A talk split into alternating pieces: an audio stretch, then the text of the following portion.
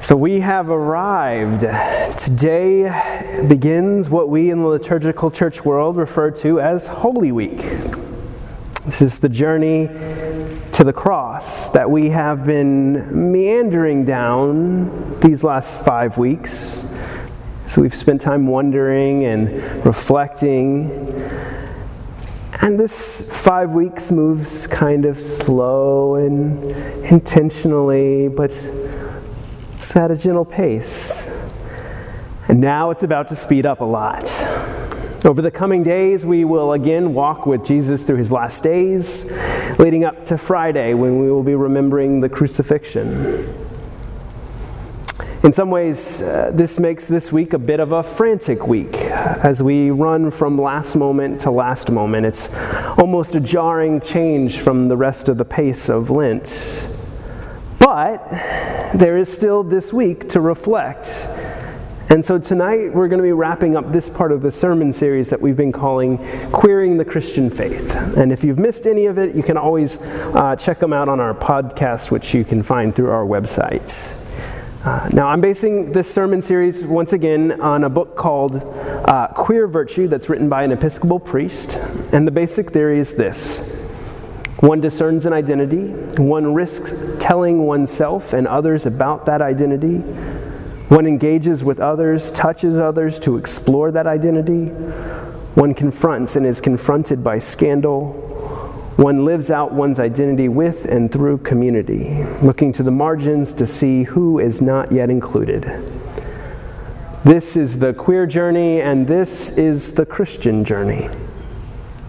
And today, as we wrap things up, we're going to be looking at the idea of scandal, and particularly scandal in the queer identity, and especially in the queer Christian identity, and what that has to show us about living out the scandalous identity of being a follower of Jesus, or even just Christian. Now, scandal is one of those things that is maybe a DC staple. Here in DC, everybody loves a good scandal. I mean, nothing gets people's juices going like that juicy piece of gossip, you know, that titillating little tidbit that nobody else knows until you tell everyone else. And mostly, this is meant to spread something that was probably hoped to never get out. Now, sometimes these are things that need to get out. Think about those deep, dark secrets that need the, uh, as they say, the sanitizing light of sunlight. Others, it's intended to tear someone down, or sometimes someone or something, sometimes even unfairly.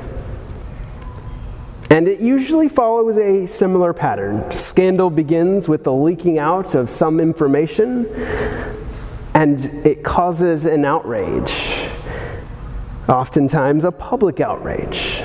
And the more public something becomes, the more scandalous it is. And it becomes an ever increasing as time goes by until finally there is some form of resolution. Even if it's unsatisfactory resolution, it comes to an end when there is some form of resolution. And that is the life cycle of a scandal. And what's interesting is, depending on who is driving the scandal, this can be a good thing, or this can be a harmful thing. Because you may not have thought about it before, but a scandal can actually be a really good thing, because sometimes we need the disruption of the scandalous. Now, for the queer person, scandal has long been a part of the journey. For generations, it's been the case that the queer identity had to be hidden and kept quiet, hidden in the darkness of closets. And it's been only really over the last half century, but really the last two decades, that that really has begun to shift to where today people uh, across society are finding acceptance and openness about one's identity. But even then, today, in 2019, there are still places where it isn't safe to come out. And much of this has come about because of brave individuals standing up and embracing the scandal, embracing the blowback by standing out proudly. To embrace a scandal is to own it, to say, yes, this is who I am, and this is what I'm standing for. No matter what others say, I am proud to stand on the principles and values that guide me, and I'm not afraid to be who I am. Thinking about it like that, you can easily see how scandal has been a part of the queer identity for a long time. And also, mm, if you think about my beloved United Methodist Church, you can see how scandal continues to be a part of the queer Christian identity. Now, one part of scandal that's particularly difficult is it's not for everyone. Sometimes scandal is too much, and I understand that. Scandal, it can be scary. If you're not ready to live the consequent, live with the consequences of it, that can be a really hard thing to do, to step into the midst of a scandal. But Jesus was not somebody who ran from a scandal. In fact, Jesus was intentionally scandalous. And Jesus taught us to, well, live into the scandalous as well. A scandal, by its very nature, is disruptive, as I said just a minute ago and the one driving it determines if it's good or not. Jesus in his ministry knew that people needed a new way. He knew that people needed disruption in their lives. Jesus saw how the weight of the law had become a burden, especially on the most vulnerable. Jesus understood the systemic oppression of empire that also created harm and left so many without. Jesus knew all of this and throughout his ministry reached out to what we today might call the least, the lost, and the lonely, those that are left behind by society. And in doing so, he often brushed up against and caused scandal. We see it over and over and over again throughout the Gospels, whether it was healing on the Sabbath, or touching the sick, or welcoming and acknowledging the presence of women, or hanging out with sex workers and the tax collectors.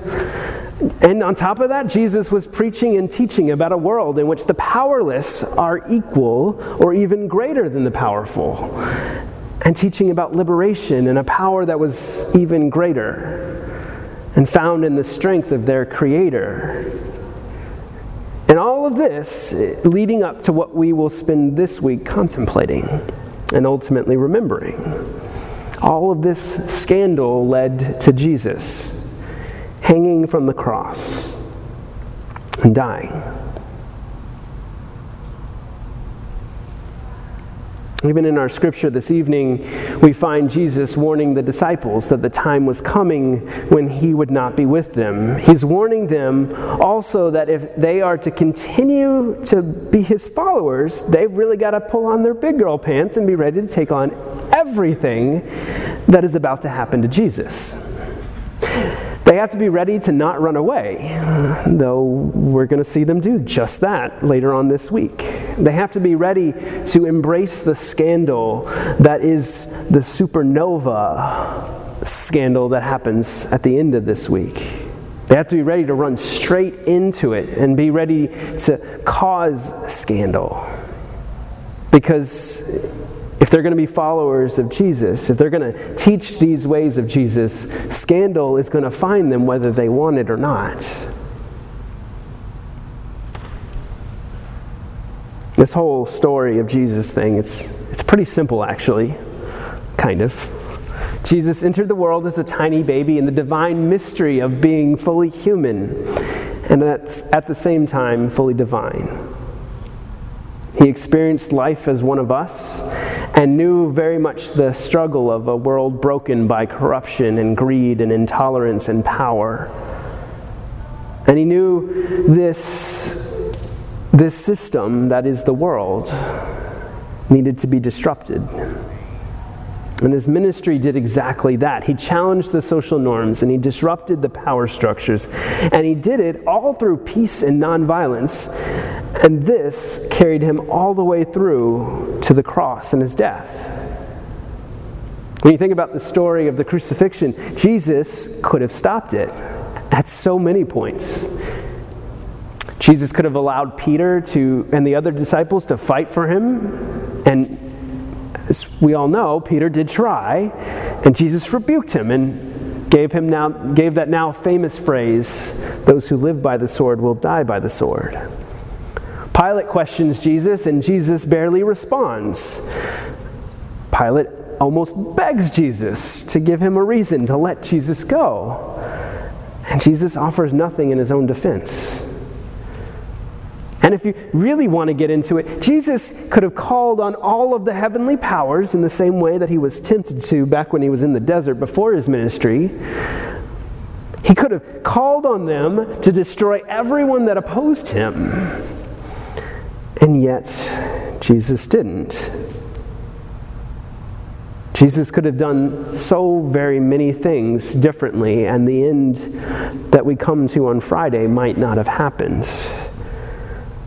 But Jesus didn't do those things.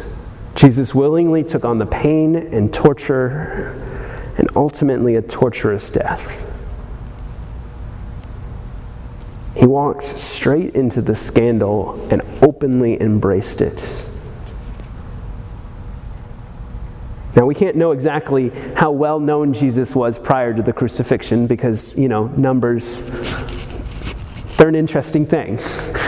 But we know this after his death, the movement of the way of Jesus grew exponentially. Jesus walked right into scandal, undeterred by the consequences and the naysayers, and he took on the scandal. And because he did that, we continue to see the ripples of that today the ripples of that disruptive work even today because we're here right now. And we still hang on to the scandalous last days of a poor man from Galilee who taught about a different way, a better way. But the fact is, it wasn't just Jesus who did this. Jesus also invited his followers to take on his mantle and to continue to push the world to change and to be better. And that means Jesus is also asking us to do the same. Now, I can't help but think about how the scandals of queer people have also paved the way for people like me to be here today, for the world to be a more open and just and welcoming place courageous individuals like the genderqueer ones who led folks out of bars and into the streets and dared cops to arrest them and the world to ignore them. It is the folks who risked their lives, risked it all to live life for themselves and they created paths for others. It was individuals and groups like ACT UP that refused to remain silent as, deadly, as the deadly plague of HIV AIDS swept through the queer communities. It reminds me of the courageous queer people who stood on the doors of power and refused to stop banging on the door until it was opened for all to walk through. It reminds me of folks serving in the military today who were courageous enough to come out as transgender individuals and even today are at risk because of a ban on their service. In these folks, I see a ministry of holy disruption that runs right into scandal and proudly owns it, says, This is mine. I'm proud of this scandal. I see it in the movement of the Holy Spirit moving us towards justice and inspiring us to dream a better world, just as Jesus did. I hear in them the call to take up the struggle, just as they did, just as Jesus did, just as the disciples did, just as countless Christians have done in the past, and we are invited to do today as we, inv- in, as we view a world in need of more scandal and disruption. And so today, as we begin again the march towards the cross, as we remember the crowds gathered in Jerusalem, the crowds that shouted Hosanna, and the shouts that crowded, crowd, the shout, the crowds that shouted Crucify As we remember Christ crucified, as we remember pain and sorrow and hope and uncertainty all jumbled together, we also remember Jesus the scandalous, Jesus the disruptor, who invited all who wished to follow him to do the same. To take up disruption and dream of a better world, to hope for a world of equality and equity, and hope in a world that may try to tear you down and may try to shame you, but ultimately has no power because the one who has created all things, the one who has created each one of us, has called us to embrace the most scandalous way of all the way of love. Loving God, loving our neighbor, loving ourselves. May we dwell in and on that love as we walk this week and await the first light of Easter next Sunday. Amen.